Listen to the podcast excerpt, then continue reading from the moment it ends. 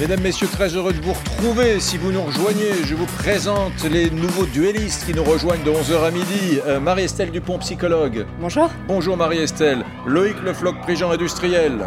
Bonjour. Bonjour Loïc. Des soirées clandestines de luxe avec des restaurants qui seraient réservés aux plus fortunés d'entre nous.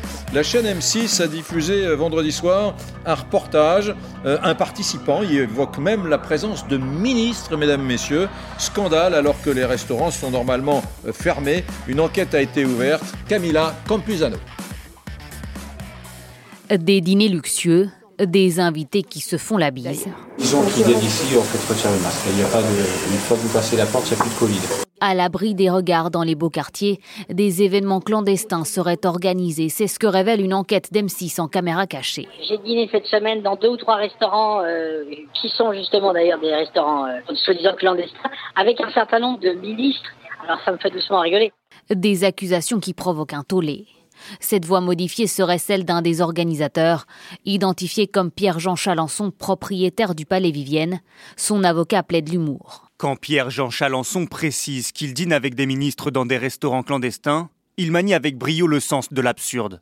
Malaise au sein du gouvernement. Une enquête est ouverte pour mise en danger d'autrui et travail dissimulé à la demande du ministre de l'Intérieur lui-même. Il est évident que dans les plus beaux quartiers, y compris les plus beaux quartiers de la capitale, la règle est la même pour tout le monde. Et qu'il n'y a pas deux types de citoyens avec ceux qui auraient le droit de faire la fête et ceux qui n'auraient pas le droit de le faire. Mais le doute s'est installé, l'exécutif obligé de se défendre. Je n'y crois pas une seconde. Euh, on demande aux Français de respecter des règles qui sont hyper difficiles. Et donc, non seulement on doit les respecter comme tous les Français, comme tous les citoyens, mais en plus de ça, on a un devoir d'exemplarité. L'exemplarité du gouvernement en cette période de pandémie qui pourrait être mise en cause. Marlène Schiappa estime que si des ministres sont impliqués, ils devraient même démissionner. Marie-Estelle Dupont, je voudrais pas faire le, le psychosociologue, ce serait, mais euh, je vous assure que si jamais il y a des ministres impliqués là-dedans, j'y crois pas moi, hein, mais si jamais il y a des ministres qui vont vraiment au restaurant, euh, on va avoir deux crises superposées, on va avoir Covid-19 et des nouveaux gilets jaunes. Parce que ça, la société française ne va pas l'accepter. Bah, euh, vous savez, euh, cette incohérence, elle avait commencé à être soulignée quand, avant d'avoir le Covid, Emmanuel Macron, on avait vu des dîners de, de, chefs d'État, etc., puis des réunions à 6. Je crois que ça souligne, je ne sais pas si c'est vrai ou pas, en tout cas ça souligne euh, une, une, question de légitimité, c'est-à-dire mmh. que la règle n'est légitime que si elle est applicable et que si elle est appliquée. Euh, par les personnes qui la prononcent. C'est pareil dans l'éducation, un parent qui interdit le téléphone à table mais qui, qui a son smartphone n'est pas légitime et n'est pas donc respecté. Mmh. Euh, ce qui est sûr aussi, c'est que ça prouve qu'au bout d'un an, un être humain, il a besoin de contact réel et que donc euh, peut-être ce que l'on nous demande ne correspond pas à la réalité du lien humain. Et puis, c'est pas politiquement correct ce que je vais dire, mais ça montre aussi que peut-être c'est pas si grave qu'on le dit le Covid, puisque visiblement il y a beaucoup de gens qui dînent ensemble euh, sans masque de, de, dans des endroits clandestins. Justement, euh, regardez euh, toujours le, le, reportage de nos confrères d'M6 vendredi soir. Regardez la question du masque. Bon, elle est évoquée largement et c'est à croire que le masque c'est devenu un attribut totalement ringard. Quoi. Enlève ce masque que je ne saurais voir. Regardez ce petit extrait. Pour accéder à ce restaurant UP, il faut entrer dans cet immeuble situé dans les beaux quartiers parisiens. L'adresse n'est connue que de quelques privilégiés. Ces deux clients restent évasifs quand on leur demande notre chemin. C'est ici le euh, bah, Il semblerait, ouais. Car déjeuner ici est illégal. Nous décidons de réserver une table pour ce soir, mais avant il faut montrer pâte blanche. Vous venez de la part de? Nous devons également choisir notre menu. Le soir, c'est les menus à partir de 160 euros. Et qui vont jusqu'à 490 euros. Une clientèle fortunée, car le chef est peu connu du grand public, mais proche des stars. Dans la salle, pour plus d'intimité, les volets sont fermés. Le service est haut de gamme. Pourtant, le personnel ne respecte pas les gestes barrières. On n'a pas de masque. Bon, les clients non plus d'ailleurs. Disons qu'ils viennent ici, en fait, retire le masque. Il n'y a pas de... Une fois que vous passez la porte, il n'y a plus de Covid. Loïc Le Floc Prigent. D'abord, première question personnelle, je ne vais pas vous demander si vous avez été dans un de ce type de... Mais est-ce que vous, l'industriel euh, connu et célèbre, est-ce que vous avez des copains qui vous disent, dis donc, euh, je me suis fait un restaurant clandestin, c'était pas mal euh, Dites-moi la vérité. Non, non, non, non, non. non. Je, je, sais que la rumeur court, je connais un, le Monsieur Chalençon, euh, je vois bien euh, avec qui il est. Donc c'est pas du tout euh, les, les gens avec qui Mm. je suis. Moi, je suis industriel, je suis ras des pâquerettes, je suis dans- avec les usines et je fais ce qu'il faut. Bon, alors maintenant, dit, dans, dans- les Oui. ministères, dans les ministères et Oui. dans les grandes boîtes, il y a toujours un petit restaurant d'entreprise un peu sûr, chic bien sûr. pour, le, pour le patron et les invités prestigieux. Il y a deux trois Et a- tables avec un maître d'hôtel et là on respecte ça- les gestes barrières, mais il y a une espèce de restaurant intérieur dans la, dans la boîte. Alors, donc, petit 1, les gens qui sont effectivement à des postes élevés ont une salle à manger personnelle qui continue à, à courir. C'est pas la peine d'avoir un d'histoire. Oui. Alors, par contre, là, je suis allé dans un certain nombre de ces salles à manger. Oui. On était deux. Oui. hein, le chef d'entreprise euh, et moi. Et puis avec un maître d'hôtel, avec le masque qui servait clairement. Donc ça, ça existe. Bon. Et ça existe aussi au Sénat, euh, à l'Assemblée nationale. Ça, Je veux dire que c'est les, puissants de, de ce monde continuent à faire ça. Alors est-ce que c'est bien, est-ce que c'est pas bien? Est-ce que c'est supportable ou pas? J'en sais rien. Alors deuxième question, c'est est-ce que les, les ministres vont là-dedans? À mon avis, non.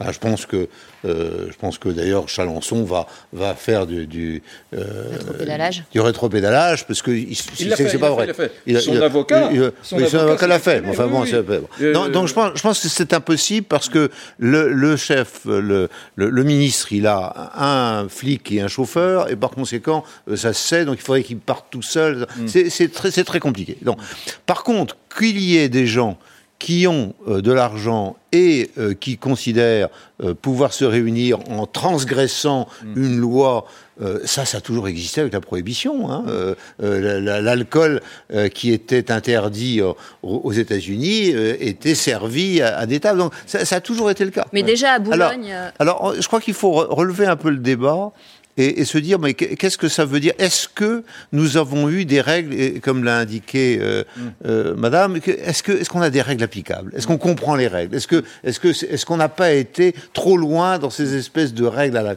à, à la con Excusez-moi? Non, Et, et là et là c'est la réalité. C'est-à-dire que c'est-à-dire que dire à la fois euh, vous avez donc, il faut sortir, mais euh, attention, il ne faut pas prendre d'alcool euh, sur euh, les trottoirs, que il faut les terrasses, c'est bien, mais ah non, il faut pas de terrasse. Non. Moi, je vois des terrasses aujourd'hui qui dans Paris, Oui. dans Paris, où, où- qui, alors qui sont fermées en principe, avec des petits des petits machins, puis les gens sont là, puis ils prennent leur café, qu'ils vont aller chercher. on sait où. Donc on, on voit bien. Moi, j'ai vu l'autre jour on- 10 personnes alignées qui prenaient une bière. sur une- je veux dire, à partir du moment où les règles ne sont pas applicables et elles ne sont pas légitimes, comme l'indiqué, eh ben à ce moment-là, elles ne sont pas suivies. On va, on conseil va aller municipal- retrouver Bernard Marty, restaurateur à Marseille, mais il y, a- il y a beaucoup de chefs qui reçoivent chez eux, qui font un dîner pour six personnes, huit personnes, une seule table, payante hein, bien sûr, euh, et c'est des personnes qui confinent ensemble, c'est-à-dire c'est une famille en général.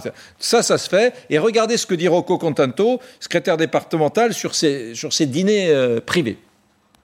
Nous, malheureusement, nous sommes appelés souvent lorsqu'il y a des tapages nocturnes, par exemple, ou sur des plaintes de riverains, et c'est dans ce cadre-là que nous intervenons. Après, la difficulté, lorsque il s'agit d'un lieu privé, je rappelle que le domicile est sanctuarisé juridiquement, nous, nous ne pouvons pas intervenir et rentrer dans un appartement pour constater, le cas échéant, un dîner clandestin de grande ampleur ou une fête clandestine, euh, parce que nous n'avons pas le droit. Euh, On n'a pas le droit, voilà, de rentrer chez des gens qui privatisent. Attention, dans des restaurants, ils auraient le droit, des restaurants clandestins. D'ailleurs, je vais vous montrer des images assez extraordinaires dans quelques minutes. Restez avec nous. Mais, quand c'est le chef qui reçoit chez lui même un dîner payant autour d'une tablée de 8 ou 10 personnes, voilà, eh il ne peut pas rentrer. Bernard Marty, restaurateur à Marseille, président de l'UMI, pas euh, PACA Corse, est avec nous. Bonjour Bernard Marty. Bonjour. Est-ce que c'est d'abord, selon vous, un phénomène euh, parisien où il y a chez vous à Marseille également euh, des puissants qui s'autorisent quelques dérogations? Écoutez, pas, pas à ma connaissance. Ça a peut-être lieu, mais je ne suis pas au courant. Hmm. Euh, ceci dit, concernant ces puissants ou ces restaurateurs qui, qui bravent l'interdiction d'ouvrir, nous, ça nous met vraiment en difficulté parce que plus ils continueront à agir comme ça, et plus tard on ouvrira. Hmm. Par ailleurs, il, moi, je pense qu'il est possible de, de se restaurer en plein air, sur les terrasses, avec de la distanciation et avec un protocole sanitaire, et ça dès aujourd'hui. Hmm. Euh, ce qui m'ennuie, c'est que je pose cette question depuis près de trois mois et personne ne me répond. Hmm. Alors, il y, a un point important, c'est est-ce que vous êtes au courant de ce qui s'est passé à Colmar, où un restaurateur a euh, ouvert en expérimentation avec euh, les, autorités qui regardaient pour savoir ce qu'il était possible de faire. Mm. Et, on a trouvé qu'il y avait des méthodes pour euh, travailler. C'est-à-dire que, effectivement, qu'est-ce qui, qu'est-ce qui, où, comment se, communique euh, le, virus? Il se communique par le postillon et le moment où on se restaure est un moment clé puisqu'on n'a pas de masque et le postillon part. Mm. mais le postillon, il y, a une, il, y a, il y a une balistique et par conséquent, il va pas très loin. Et par conséquent, on sait quelle est la distance à laquelle il ne faut pas et on, et on met un peu de plexiglas à 40 cm. Et, et, et, là, on a, on, a, on a fait la simulation, on a fait la et on n'a aucun risque. Donc, donc, il peut y avoir des capacités d'ouvrir aujourd'hui, même à l'intérieur, en prenant un risque quasiment zéro si jamais on, on le fait correctement. la ville de New York a d'ailleurs réorganisé les restaurants pour qu'il y ait un minimum d'activité avec des petites cabanes en extérieur.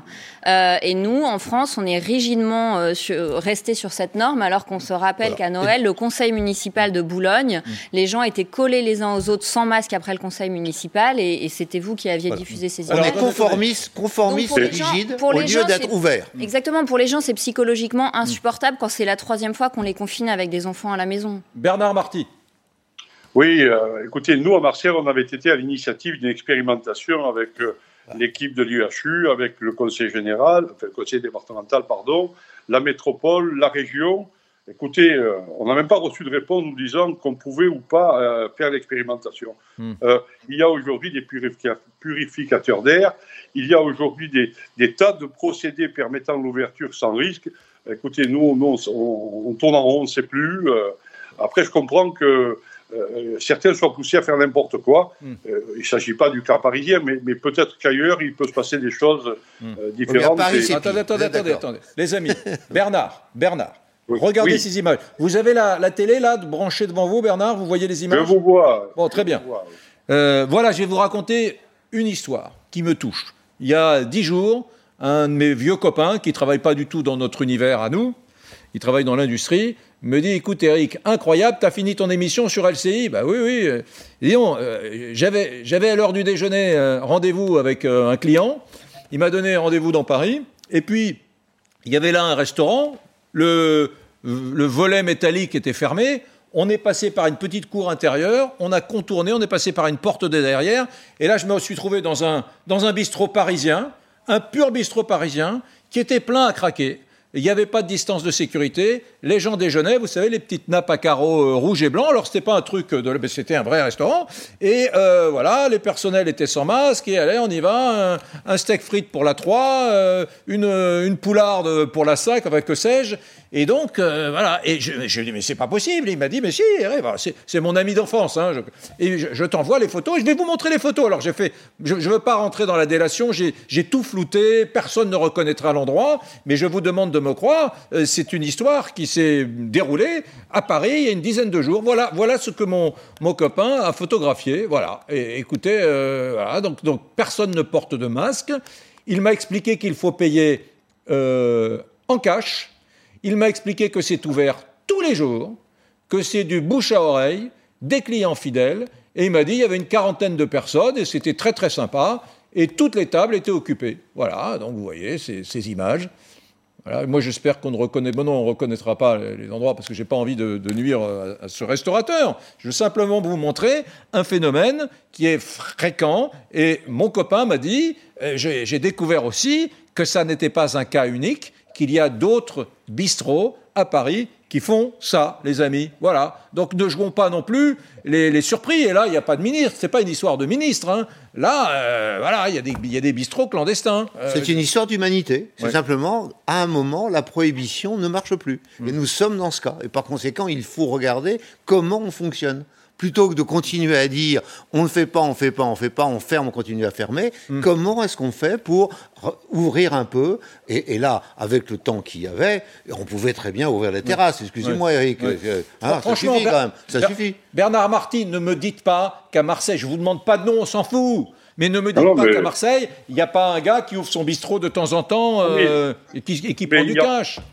mais il y en a sûrement, je, suis convaincu qu'il y en a, mais je vous dis que cela porte tort à la profession tout entière. Hmm. Oui et non. Pour se protéger eux-mêmes, pour se protéger eux-mêmes, ils nous portent tort. Alors qu'en ouvrant les terrasses, on pourrait régler le problème et créer les conditions bien que sûr. tous les restaurants soient ouverts. Alors certains me diront, moi j'ai pas de terrasse. Moi j'ai demandé à la municipalité à Marseille, à l'instar de ce qui se fait à Paris, de créer des conditions de créer des terrasses Covid qui sont peut-être un peu plus éloignées euh, du, restaurant, mais créer les conditions que des restaurateurs qui n'ont pas de terrasse en aient à ce moment-là. Hmm. Vous savez, c'est pas étonnant que les troubles alimentaires aient augmenté depuis le, début de la crise. Manger, c'est d'abord manger ensemble, c'est-à-dire que c'est le propre de l'humanité d'être dans cette convivialité. Beaucoup de gens ont décompensé des anorexies ou des boulimies à cause de l'isolement.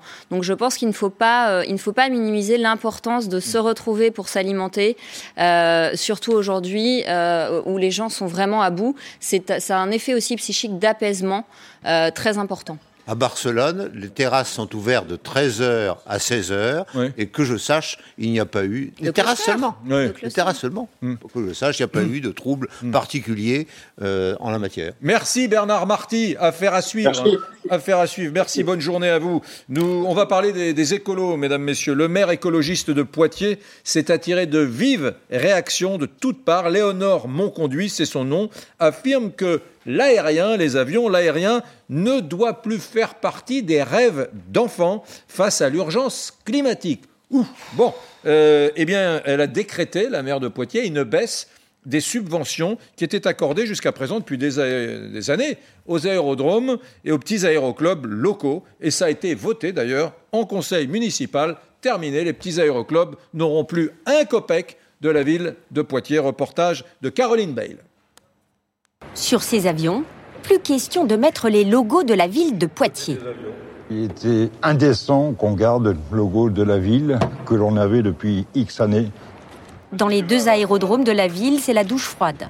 Les subventions de la mairie seront réduites de moitié cette année et définitivement suspendues l'an prochain la municipalité écologiste refusant désormais de financer des sports basés sur des ressources épuisables. Mais ce qui a fait bondir, c'est cette phrase prononcée pendant le conseil municipal, alors que la maire était interpellée par un défenseur de l'association Rêve de Gosse, qui permet à des enfants handicapés de voler. Je pense que vous vous rendez pas compte aujourd'hui de, des rêves en fait auxquels on doit des rêves dont on doit préserver les enfants en fait. Enfin, l'aérien c'est triste, mais ne doit plus faire partie des rêves d'enfants aujourd'hui. La formule a choqué. Pour les passionnés de l'aviation, c'est l'incompréhension. Euh, j'espère qu'un jour je pourrai travailler dans l'aéronautique, dans la conception, dans la maintenance. Et euh, tout ça, ça me vient justement parce que j'ai rêvé, étant enfant, d'être dans un avion. Aujourd'hui, la mère reconnaît une maladresse, mais se justifie. Je me suis toujours engagée dans l'écologie justement pour pouvoir offrir aux enfants des rêves à la fois euh, désirables et à la fois responsables pour l'avenir. Donc on ne peut absolument pas m'accuser de vouloir remettre en question les rêves d'enfants. Cette transition vers des avions moins bruyants, moins polluants et pourquoi pas électriques, les aéroclubs de Poitiers sont prêts à l'amorcer, à condition, disent-ils, qu'on leur en donne les moyens. Oh, je pense que Loïc Le Floc-Préjean va être très agacé par cette décision de la maire de Poitiers. Je pense, je pense qu'on est dans la folie complète, c'est-à-dire qu'on est dans ce qu'on appelle les alliés sur la verre. Mmh. On est dans le totalitarisme complet, et derrière la rééducation. C'est-à-dire qu'on va, on va effectivement enlever les enfants aux, parents, de façon à ce que les enfants puissent être éduqués convenablement, c'est-à-dire vers le bien. Mm. On, est, on est dans un système de folie, là. Donc, alors, on a commencé, on a commencé avec les arbres de, Noël, avec M. Humic, ensuite on est parti avec... Ah oui, à la mairie de Bordeaux aussi. Oui, à la mairie de Bordeaux, avec les... Avec les, les non, non, quand même, les punaises de lit et les rats qu'il fallait, où il fallait trouver un endroit pour qu'ils pour qu'ils puissent vivre euh, à la mairie de Strasbourg. Et puis maintenant, il y a on les est. places en viande à Lyon. Et, les places, oui, ça, mais à un moment, c'est la rééducation et c'est le totalitarisme. Alors, qui lise Anna Arendt, qui voit effectivement que ça a commencé comme ça. Et, que ça va finir mal. C'est-à-dire que si on continue avec, avec ces gens-là, on n'en sortira pas. Alors, mm. pendant le même temps, pour moi, hein, c'est-à-dire que c'est anti-industrie, c'est anti-science, tout ça. Hein, c'est-à-dire que, c'est-à-dire que, et c'est anti-Tintin aussi, parce qu'il faut enlever Objectif Lune. Ah, objectif Lune, on a marché sur la Lune. Oh, quelle horreur Pourquoi aller sur la Lune? C'est un, rêve, hein.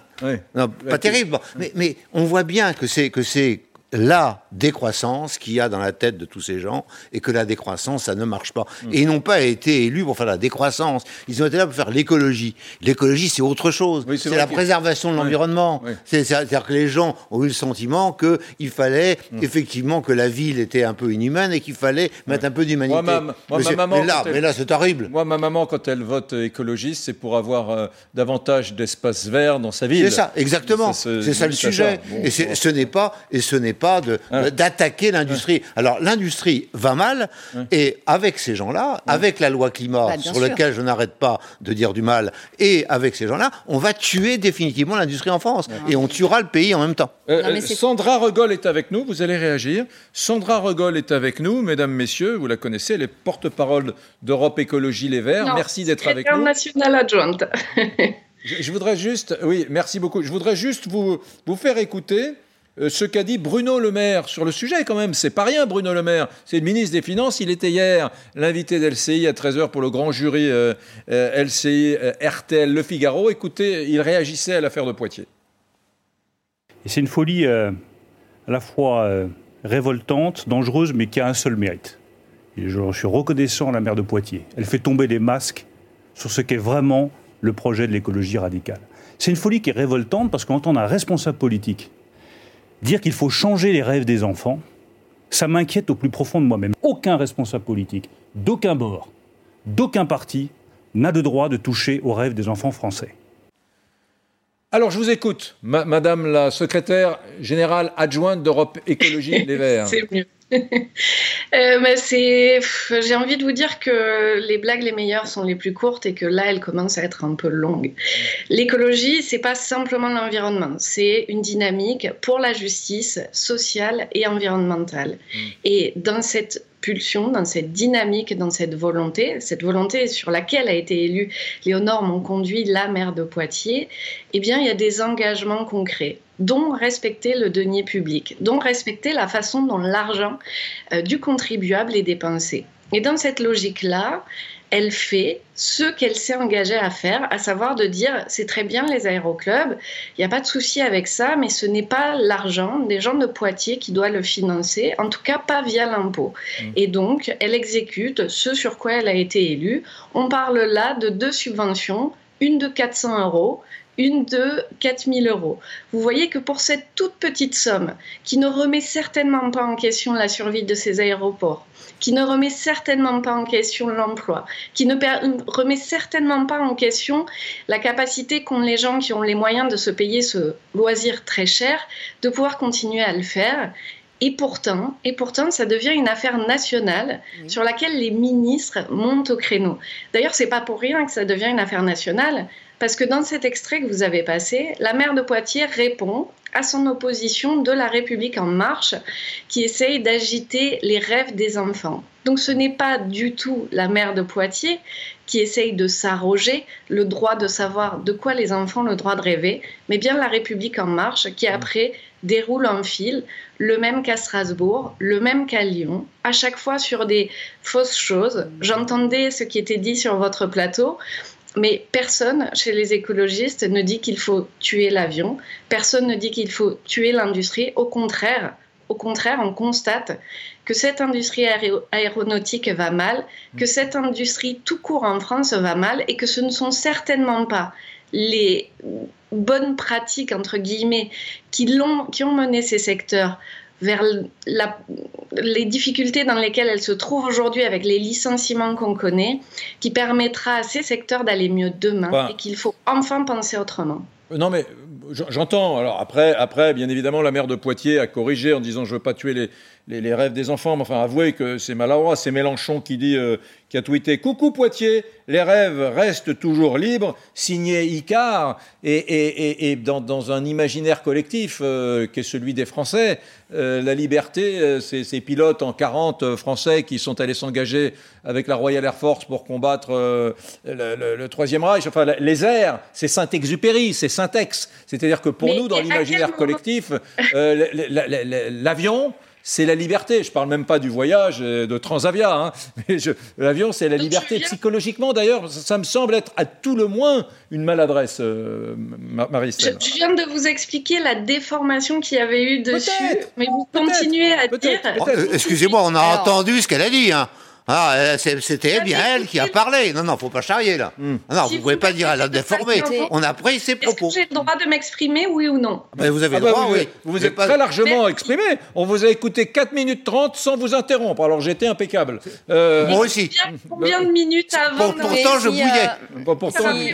Ouais, Marie-Estelle. Si Marie-Estelle. je voulais faire un mauvais jeu de mots, je dirais qu'il plane à 10 000. Ce que je trouve triste, en fait, c'est que les écologistes abîment l'image de l'écologie. Parce qu'on a eu droit à pas se marier, ça évite d'être violé. On a eu le droit au Tour de France macho. On a eu le droit au sapin de Noël qui est pas bien. Euh, l'écologie, c'est pas, euh, c'est pas drôle. On n'est pas là pour faire des running gags. Euh, je veux préserver les enfants de leurs rêves. Elle l'a dit. C'est du totalitarisme. C'est extrêmement grave. Euh, ça veut dire que l'État peut pénétrer jusque dans l'inconscient la nuit. Euh, voilà, moi je trouve ça très triste parce que je rappelle quand même que la France pollue euh, moins de 1% de la planète, que donc en fait faire de l'écologie aujourd'hui, c'est lutter contre la pauvreté puisque ce sont les pays pauvres qui polluent. Donc je ne crois pas que faire le ménage ce soit mettre la poussière sous le tapis. De la même manière, je ne crois pas que faire de l'écologie ce soit euh, enlever 1600 avions de tourisme à des enfants handicapés à des enfants handicapés, quand même. C'est fou Alors qu'il y a 38 millions de véhicules. Occupons-nous des 38 millions de véhicules et occupons-nous de ne pas envoyer l'industrie dans des pays qui ne se préoccupent pas d'écologie. Ça me semblerait Alors, madame, cohérent. madame, si- vous me permettez de vous répondre, je ne vous connais pas, je ne sais pas où vous allez chercher vos informations, mais ce que je peux vous dire, c'est que c'est faux. L'association Rêve de Gosse n'est pas à Poitiers. Elle a juste utilisé une fois ou Rêve une fois d'enfant, par an. pas de cette- gosse. Rêve d'enfant, pardon. Bah Euh, inexact, cette association a juste eu un partenariat une fois ou une fois par an avec cet aérodrome. Ce n'est donc absolument alors pas attaquer cette Une fois- association une fois que de de trop faire ça. Ce n'est pas. Vous voyez que vous me laissez pas. C'est pas un argument, Ce mais n'est c'est pas un argument. pas- Vous, vous employez des que- arguments qui ne sont pas. C'est contre, contre madame qui a très bien dit ce qu'elle avait à dire. Est-ce que vous me permettez de répondre ou est-ce que je dois juste entendre des choses qui sont fausses et les laisser dire sans ne jamais rien répondre? Que Allez-y, c'est un débat. le, le principe du débat, c'est pas pif, paf, pif, paf. C'est un débat.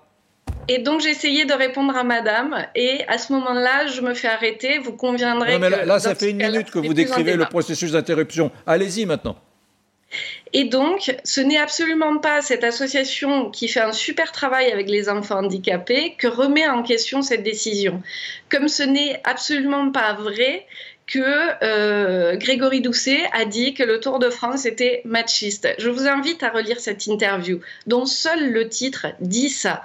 Grégory Dou- euh, Doucet explique au contraire qu'il a une énorme affection pour le Tour de France, qu'il a fait d'énormes progrès mais qu'il faut l'accompagner encore. Et pourtant, pourtant, malgré cet article qui est consultable en ligne, dont tout le monde peut constater les propos, malgré cette intervention de la maire de Poitiers, dont l'intégralité est disponible, et pas seulement cette petite phrase sortie de son contexte, il y a un jeu qui consiste à attaquer toujours les écologistes. Pourtant, j'ai pas entendu ce concert de sirènes comme des mairies, Rassemblement national supprimer les subventions à des associations humanitaires, à des associations d'aide aux plus pauvres. Là, j'aurais aimé entendre le gouvernement monter au créneau. Là, j'aurais aimé vous entendre hurler. Ça, c'est dogmatique. Ça, c'est totalitaire. Ça, c'est dangereux pour la Non, mais- société. J'aimerais vous entendre monter au créneau aussi quand le gouvernement. On a le droit de vous interrompre de temps en temps parce que vous non, dites non, beaucoup non, de non. bêtises. hein. Non, il faut pas.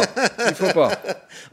J'ai l'impression d'être en pays totalitaire. Là. Non, non, là, là, là où vous, pardon, Madame Regol, là où vous exagérez, c'est que moi qui suis journaliste en France de- depuis des années, dès que quelqu'un du Rassemblement national dit il fait beau, par définition, il a tort. Alors ne, dites pas que les journalistes et les politiques ne critiquent pas le Rassemblement national. Ça le Rassemblement national n'a jamais raison journalistiquement, c'est clair. Euh, et, vous êtes, je vous souhaite Monsieur pas, Brunet. je vous souhaite pas de subir la- la- les attaques médiatiques incessantes euh, équivalentes parce que et ce n'est pas le le cas. Et je suis désolé, journalistiquement, Je répète. euh, je, je- Je je n'ai répète, pas en tête le les mots exacts à l'endroit du Tour de France, mais c'était euh, c'était d'une Inacceptable. C'était d'une rare violence sur le Tour de Donc, France. Alors j'ai j'ai pas la phrase exacte, s'il vous plaît. mais je l'ai lu l'interview. C'était d'une rare violence sur le Tour de Retrouvez. France.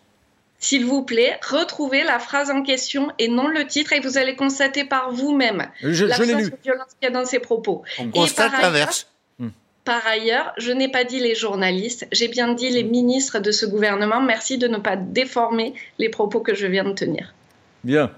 Mais madame, d'ailleurs, si vous déformez pas mes propos, parce que moi je fais pas de politique et je suis pas encartée, la première chose que j'ai dit, c'est que, vous que les écolos en ce moment abîmaient beaucoup leur image. Mm. Je suis psychologue, je suis mère de famille, je suis préoccupée de la santé et je trouve dommage d'attirer les choses sur un micro détail qui nuit à votre image, plutôt que de s'occuper euh, de manière efficace de la pollution des océans, qui fait qu'aujourd'hui, quand notre enfant mange du poisson, il mange des métaux lourds. Il me semble que pour votre image, dans l'écologie et dans l'écologie politique, ce serait plus important. Voilà, c'est juste un point de vue psychologique. je, trouve que le niveau de jeu du débat est un petit peu affaissé cette année. Bien. Merci à Sandra Regol qui euh, bon, fait valoir ses arguments.